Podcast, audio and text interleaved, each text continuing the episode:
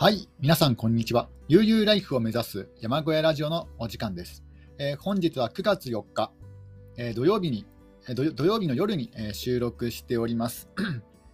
えー今日はですね、あの今でも雨が降り続いてまして、朝からずっと止むことなく、え雨が続いてますね。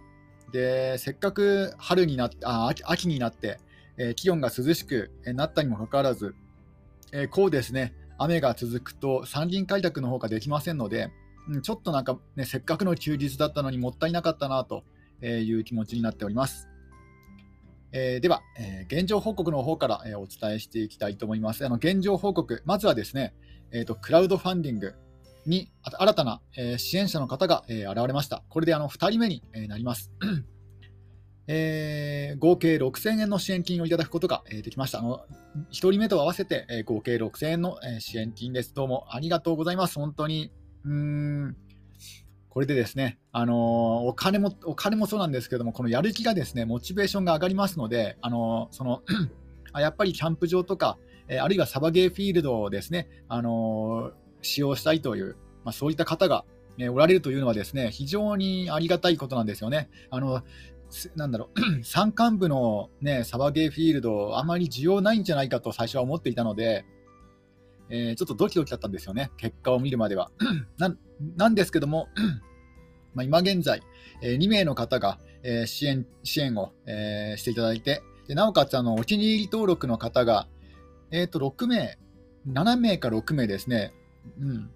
7名だったかなあの、自分が最後に見たのは7名で、もしかするとそれから増えてるかもしれませんけども、えー7名おりますね。あの自分が自分もあのお気に入り登録しているので、あの実際は6人なんですけども、まあ、それでもですね、あの非常にありがたいことですね。えー需要があるということは、うん、なんかあのーいい、ななんだろう、あのーまあ、張り合いが、張り合いが生まれますね。うん。なので、そういった感じで、あの、ちょっと気持ちが、気持ち的にも、えー前向きになっているところです。えーあとはですね、えーああ、そうだ、あの、鶏なんですけども、あの、鶏は今、鶏小屋と、鶏の小屋、鶏小屋の前にあのウッドデッキを作ってあるんですよ。で、それを囲む囲むように、えー防獣ネットで囲っているんですけども、あのもう鶏小屋のドアはですね、もうだいぶ前からあの取っ払ってしまって、もう防獣ネットだけにしてあるんですね。だから、まあ、野生動物の侵入のリスクが全くないわけではないんですけども、今のところもう1、2ヶ月ずっとその状態で、であのその防獣ネットの周りもあの動物が掘ったような跡とか、全く、ね、形跡が見受けられないので、今はそういう感じになってます。もう鶏小屋のドアは完全にオープンにしていて、であの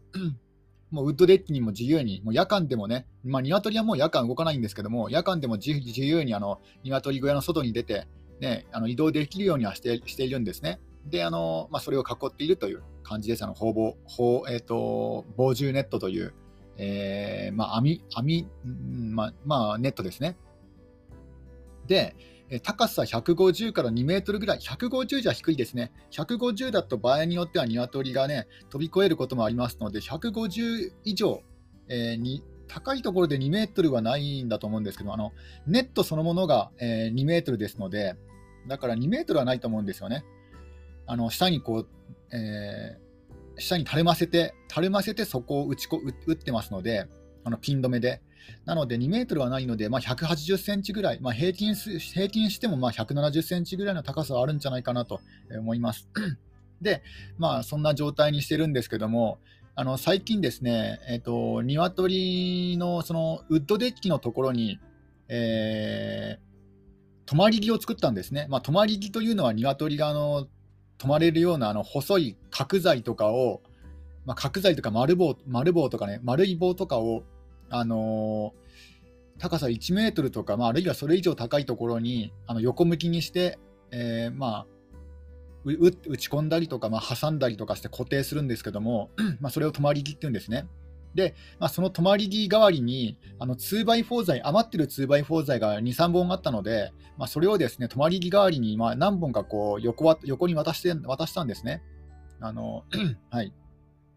で、鶏がなんか夜間、その泊まり木で、眠るようになったんです。で、それはそれでいいいいんですけどね、あの別に鶏小屋で寝ようが、その泊まり木で寝ようが、特にね、あのこちらとしては、ね、あの問題はないんですよね。あのどうせ鶏小屋のドアが開いてるので、まあ、どっちにしろ動物に襲われるリスクは変わらないので、別にそれは問題ないし、なおかつあの泊まり木に泊まってくれた方が、あの自分の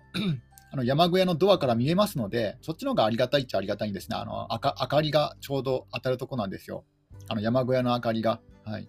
で、えー、それはそれでいいんですけども、あのウッドデッキの上に泊まり木を作ってますので、えー、鶏の糞がですねウッドデッキに落ちるわけなんですよ。でこれがですねあの1週間もたまると結構な量になるんですよね。あの鶏といえどもあの結構な量の糞が溜まってしまってびっくりしましたね。あの先週は、えー、あ今週今週か今週はですね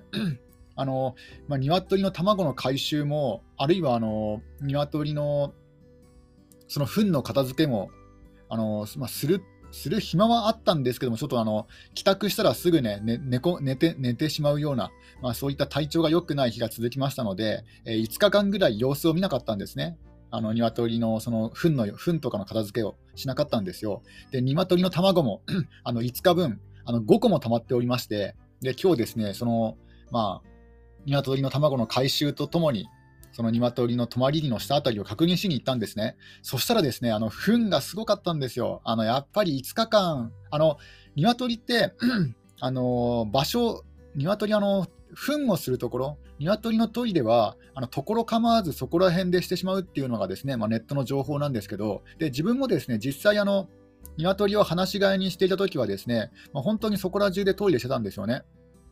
でただですね、泊まり木を作ったら、なんか泊まり木で糞をすることが多いんですよ。まあ、つまりですね、あのウッドデッキの1箇所に糞がたまるんですね。いや、これ驚きましたね。で、今までは、あの鶏小屋の場合はですね、あの鶏小屋のその寝床で糞をするんですけども、まあ、それはあのなんだ寝床から落とせば下が地面ですので、あの地面に糞を落とすと、なんかいつの間にかもう分解されているのか、なんかいつの間にか消えてるんですよね。消えてるというか、なんかいつの間にか、まあ、なくなまあ、分解されてるんですね。結構早いんですよ。な特に夏場は結構早いですよ。本当になんか気づいたら、もうね、極端、あの大げさに言うと、翌日にはなくなってるって感じですね。ちょっと大げさすぎますけど、まあ、でもひょっとしたらなんか、うん、なんかね、なんかあるのかもしれないですね。その微生物が活発なのかもしれないですけど、でも、これがですね、あのウッドデッキになると、あの微生物がね、あの分解できないので、もうそのまま残るんですよね。で、それが思った以上の量で、あ、鶏1匹でもこんなに糞が糞をするんだったら、もしこれ、3匹とか4匹飼っていた場合、もう1週間ほっといたら、もうウッドデッキが糞だらけになってたなと思って、そこで困りましたね。いや、ちょっとそこ困ってるんですよ。あのね、せっかくウッドデッキ作って、もうもうだいぶ前の話なんですけども、ウッドデッキに糞をするから、いや、ちょっとね、これ、だから、えー、1日か2日ぐらい、1日か1日おきぐらいに、あのウッドデッキのね、掃除というか、そこ吐き出し掃除をするか、えー、するぐらいしか、ね、対策がないので、ちょっともっと頻繁に掃除しないといけないなと思いました。ちょっと今までは普通に寝床にした糞をまあ、地面に落とせば普通に分解されていたんですけども、いや、ウッドデッキだと困りますね。ずっと糞が残っちゃうんですね。いやー、ちょっと何かいい対策方法があればいいんですけども、なかなか難しいですね。その、泊まり木を 泊まり木を設置する場所っていうのは大体限られてしまいますので、うん、で、あの屋根がついているところは、もう全部ウッドデッキで、ウッドデッキを敷いてますので、あの鶏が屋根の下で休もうとすると、どうしてもウッドデッキなんですよね。ウッドデッキの上になるんですね。だから鶏の糞がウッドデッキに乗ってしまうのは、まあ、これはもうしょうがないのかなと。だからもっと頻繁に鶏の掃除しなくちゃいけないなと思いました。うん、で、あとはですね、ちょっとドリンクを飲みます。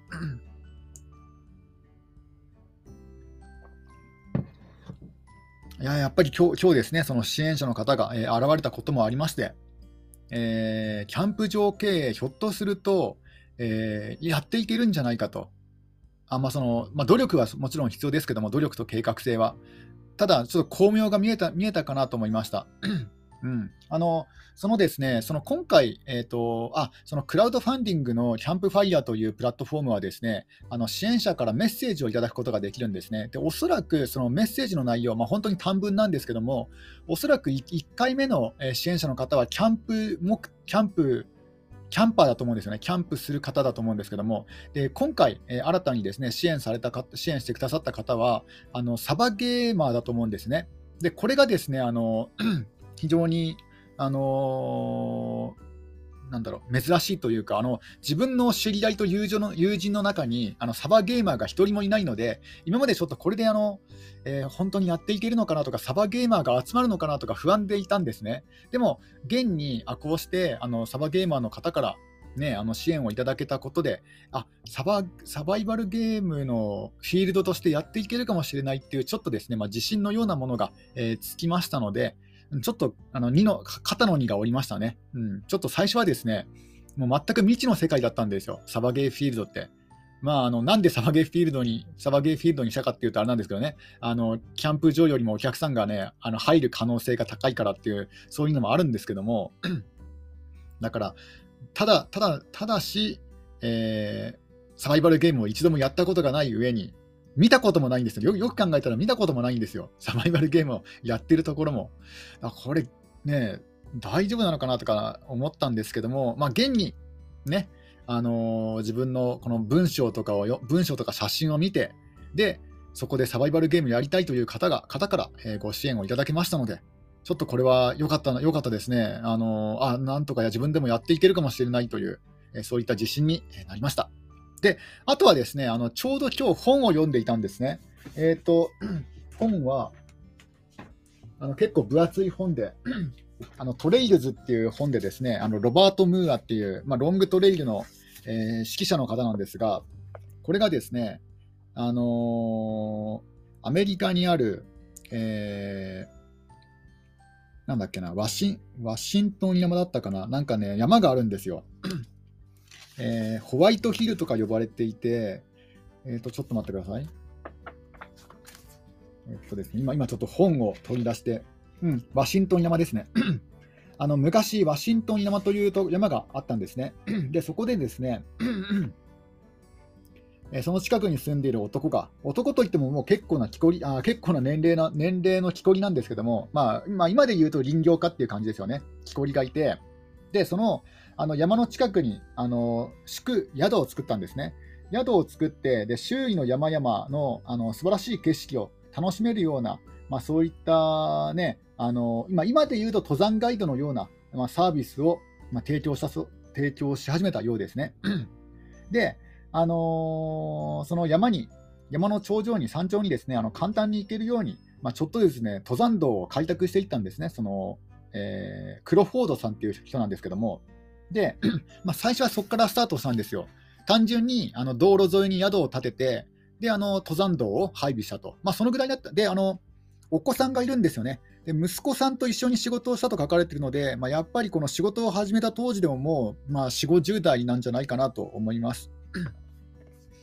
でですね、でそのうちですね、あのお客さんの方から要望があって、あのもっと簡単にあの山の頂上に行きたいという要望があったりとかして、じゃあ馬が通れるようにもっと道幅を広くしたりとか、であるいはですねあの宿泊したいという、山の中で宿泊したいというですね、まあ、当時その、ね、キャンプとかね、あまあ、キャンプ自体はあったと思うんですけど、その娯楽としてのキャンプというものがなかった時代ですので、あ結構これ、大昔の話ですよ。で、えーと、あじゃあ、あの木とか、そこら辺にある木とか、木の、ね、皮とか枝とかを使って、あのベッドとかをですね、まあ、簡易的なベッドとか、えー、テント、テントというか、なんだ、まあ、おそらく木の皮か何かを利用して作ったテントだと思うんですけども、まあ、そういうちょっとした宿泊施設を作ったりとか、えー、したんですね。で、そうこうしているうちに、あの えー、なんか本によると、もうこの時点で、その馬が通れるように道を広げた時点で、なんか70歳になってるんですけど、74歳って書いてありますね。あの74歳で、えー、ね、あのもうその年齢になってますね。で、その10年後にはですね、あの荷馬車が通れるような道路が、えー、そのワシントン山に、えー、開拓されたりとか、開通されたりとか、で、あとはですね、その車で車でそのワシントン山の山頂にまで行けるようになったりとか、えー、まあ、したりするそうなしたしたそうなんですけども、でどんどんどんどんその、ね、あのワシントン山の付近が、え、そのアプローチが開拓されていって、まあ、結局あの一段、一大観光名所になったっていう、そういうオチなんですけども、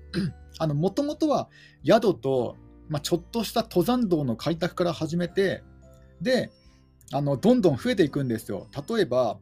あのホテルが2軒増えたとか、まあ、その近くにですね、であとは山小屋とか、売店とか、あの新聞の事務所とか、えー、ねあのー、大きなホテル、休憩所、見晴らしのいい高台とか、あとはあのバイ、えーと、飲食店ですよね。どんどんどんどんこのカフェテリアですよね。あの まあ、おそらくこの、この、えっ、ー、と、クロフォードさん1人でね、全部できたわけじゃないとは思うんですけども、でも出発点はそのクロフォードという方が、えーね、宿を開いて、で、あの登山道を整備したっていうね、ただ、あのね、今でいう山岳ガイドの仕事をして登山道を整備したっていう、まあ、ただそれだけのことなんですけども、そこからね、もう一大観光名所ができたんですよね。まあ、もちろんあの、えー、自然愛好家からとしてみたら、ちょっと開拓しすぎて、うんちょっと不自然じゃないかという、ね、そういった批判もあるかもしれないですけども、さすがにそこまで行き過ぎるとやりすぎですけども、ただこういうこともなんかできるっちゃできるんじゃないかなと思うんですよ。そのスタートは小さくても、どんどんどんどんなんかあの雪だるま式になんか発展していくってことはできるんじゃないかなと。だから、えー、自分もですね、ここあの最初は小さな、えー、サバゲーフィールド、あとはキャンプ場だとしても、ね、どんどんどんどんこの 例えば、えー、隣の土地を購入して広くするとか、ね、そういうこともできるわけなんですよ。あまり開拓しすぎると、ちょっと手手がですね、あの手を広げ広げすぎると、従業員とかも雇わなくちゃいけませんので、すごいね、大変になると思うんですよ。なので、ほどほどのところでやめやめようかなと思うんですけども、ただ、可能性としてはあるのかなと、ちょうどこのタイミングでね、このなんだろう、あのえー、成功者の、えー、本本を見ると、あ先先えー、先駆者の例を見るとですね、あじゃあ自分もできるんじゃないかというふうに思いまして、うん、なんか、ちょっと前向きな気分になりましたね。ちょっとドリンクを一杯飲みます。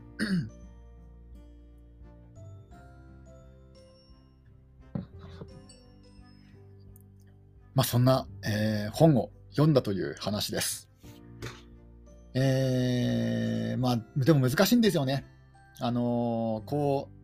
う創業者とかあの開業とかを開業とかしようとしまして、あの、えー、あ起業ですね。その起業家目線に立ってみてみると、あの宿泊業ってめっちゃ大変だなと思いましたね。今、今すごい大変だと思い思います思いますよ。だって、あの飲食店だったら飲食店だけにこう集中すればいいけども、宿泊業の場合、例えばレストランもあれば、ね、あのだって旅館さんでさえあのなんだ食事の提供とかもありますもんね。で、なおかつ、あの温泉があるところは温泉、あとは送迎とかもあるし、あとはあの夜間の対応とかもあるし、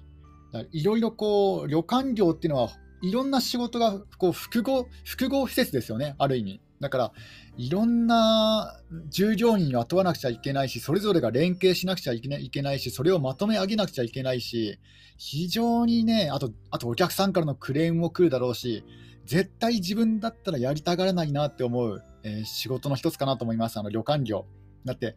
あのいろいろ把握しなくちゃいけない仕事がたくさんありすぎて、予約キャンセルとか、新型コロナがどうだとか、これは大変だなと思いましたね、宿泊業。あの自分も、まあ、あのキャンプ場経営は厳密に言うと宿泊業ではないんですけども、あのログハウスとかは別として、ログハウスとかグランピング場は宿泊業になるんですけども、キャンプ場はなんか違うんですよね。なんか、あの呼び名が違うと思うんですけども、えー、だからですね、宿泊業を考えている方は非常にね、あの大変なんじゃないかなと思います。えー、ちょっと前はなんか民泊とか流行りましたけども、結局大変だったんじゃないかなと思いますよ。うん、ただね、土地を貸せばいいだけではなくて、だってお客さんの安全も守んなきゃいけないし、盗難もね、防が防がなくちゃいけないし、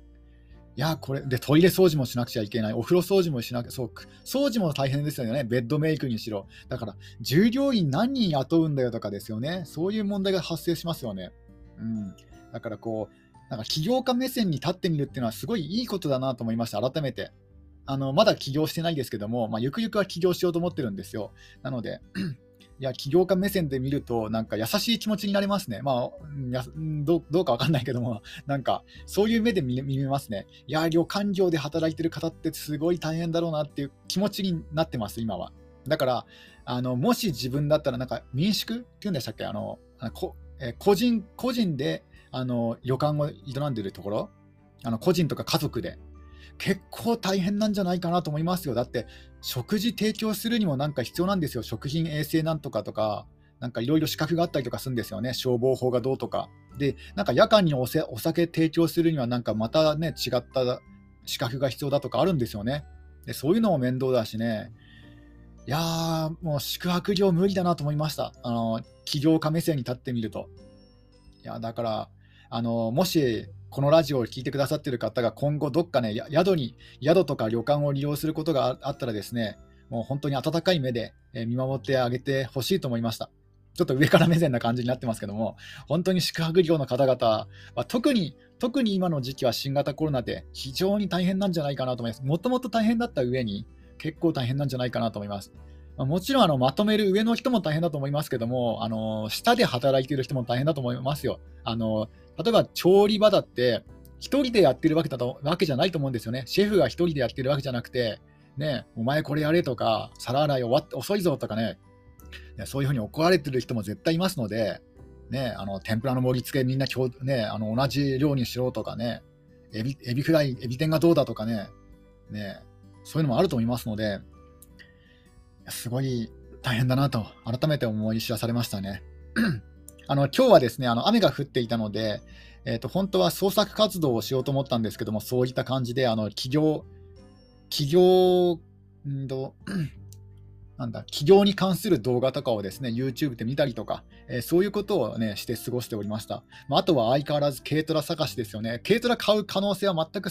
低いにもかかわらず、なんか良さそうな軽トラないかなとか、どのどのメーカーの軽トラが一番いいのかなとか、そんなことを考えながらですね、なんか検索したりとか、なんかいっそのこと軽トラじゃなくて小型運搬車でもいいんじゃないかと思ったんですよね。あの 4WD のあのライガーというですね、ちょっと検索、あのこのラジオの場合はなんか画像がお見せできなくて残念なんですけども、なんか軽トラそっくりの小型運搬車があるんですよ、ライガーっていうやつなんですけども、それだとあの車検がいらないんで、車検を通さなくていいんですよ。あの免許は、運転免許は必要なんですけども、車検が必要ない。でも、あの公道を走ることができる。高速は絶対無理だと思うんですけども、速度的に。ただ、えっ、と、なんか、えー、最時速35キロ以上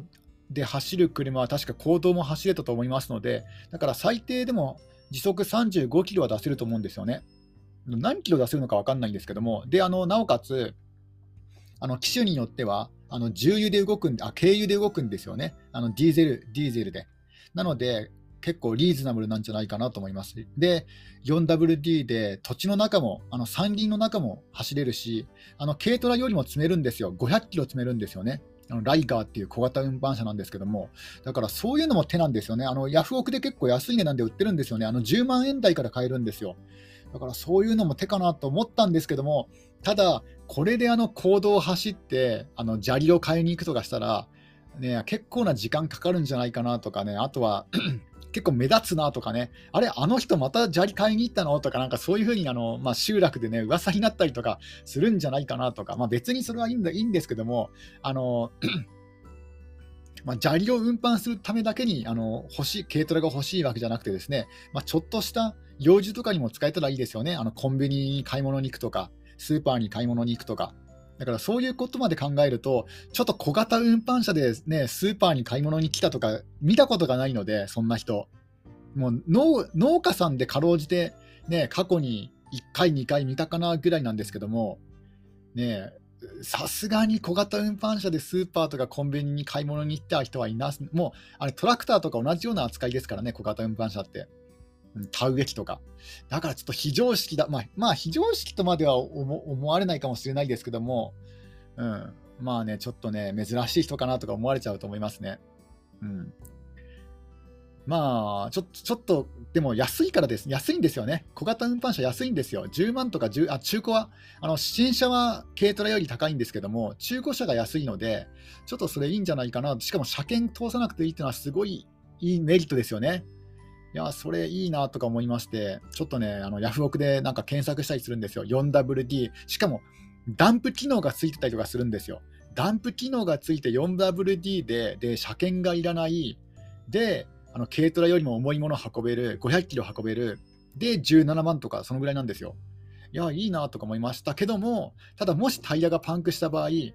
あの替えのタイヤってどこに売ってるんだとか、あとは部品がどこでね、あの直してもらえるんだとかね、故障した場合、だからそれを考えると、あの故障した時のあの直すパーツの多さとかね、あの修理してくれる工場の多さとか考えると、やっぱり軽トラの方がいいのかなとか、まあ、あと目立たないっていうあの目立たないというメリットがありますよね、軽トラの場合は。あちょっとドリンクを 一杯になります。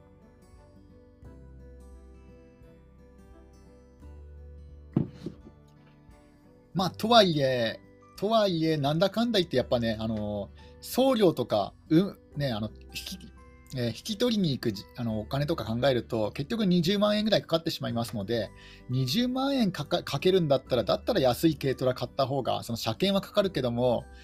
あでも車検も結構かかるんですよね。あの特に古い軽トラであのダメージがよ、ね、あったりとかすると、もう普通に10万とか超えますもんね。あのダメージがあると、部品代で。うん、だからそれ考えると厳しいなっていうのはありますね。車検がないっていうのはすごいね、非常にいいメリットではあるんですけども、まあ、ただね、あの自分の山林の中を、まあ、それで運搬するかというと、いや別に歩いた方がいいんですよね、健康的だし。だから別に小型運搬車必要ないっちゃ必要ないんですよね。まだまだ足腰が弱ってるわけでもないし、普通に歩きたい、そう歩きたいんですよね、本当は。なので、小型運搬車はいいかなと。もし買うとしたら、まあ、軽トラ、なんだかんだ言ってやっぱ軽トラかなと思います。えー、そんな感じですかね。まあ、とりあえず、あの、ちょっと希望が、えー、見出せてきましたので、えー そのキャンプ場開拓、えサバイサバイバルフィールド開拓、え希望が少し、え見えてきました。えー、あと報告したいことは、特に今の段階ではないですかね。あ後でこう思い出すんですよね。あ後であれをお伝えすればよかったとか思い出しますので、ちょっと今お伝えできることがあれば今、今のうちにお伝えしたいんですけども、特には、えー、ないですかね。まあ、まあ、まだあの9月も上旬ですので、まだまだ、えーと、食料訓練の方も、えー、続きまして、えー、まあ、来月になれば終わる、来月ね、あの来月になればもう時間も自由にできますので、えー、そしたらですね、あのまあ、山林開拓とか、も本格的に乗り出すこともできるし、まあ、あるいはですね、いきなりこうキャンプ場開拓っていうのも、ちょっとなんかね、あの、リフレッシュしたいなって思いまして、ちょっとロングトレイルとかちょっと行きたいなとか思ってるんですよね。もう最近ずっと、えー、ま夏の暑さもあるし、雨もあるし、あの全然歩いてないんですよね。ハイキングとかしてませんので、ちょっとまたなんかどっかハイキング行ける、トレッキング行けるところがあったら行ってみたいなと思いまして、で、あのちょうどね、あの群馬県に、えっ、ー、と、2、3年前かな、あの、群馬県境、群馬、群馬県境トレイルん？まあなんかそんな感じのトレイ、ロングトレイルができたんですよね。えー、全部で100キロぐらいかなと思うんですけども、100キロあったかな？ちょっと覚えてないんですけど、あの群馬県のあの県境をですね、山の山の頂上、頂を、えー、歩くっていう、まあ、そういったロングトレイルなんですけども、あまりこうね、あの寒くなってくると、ちょっとね、あの雪の心配も増えてくるし、もう行くんだったらもう今のぐらいの、今ぐらい9月ぐらい、9月、10月ぐらいかなと思ってますので、えー、行けるうちに行きたいなと思ってます。なので、ひょっとすると、えー、山林開拓をいきなり始めるの、食料訓練終わっていきなりあの山林開拓を本格的に乗り出すのではなくて、ちょっとですね、あのリフレッシュのために、えー、ロングトレイルに出かけるかもしれません。まだまだ決定ではないんですけども、あの自分の気持ちとしては、えー、行きたいですね。うん。まあ、その群馬県のロングトレイルに限らず、どこかいいところがあったら、ロングトレイルっていうか、うん、トレッキング行ってみたいなと、えー、思っております。えー、それでは皆さん、今日も一日楽しんでいってください。終わり。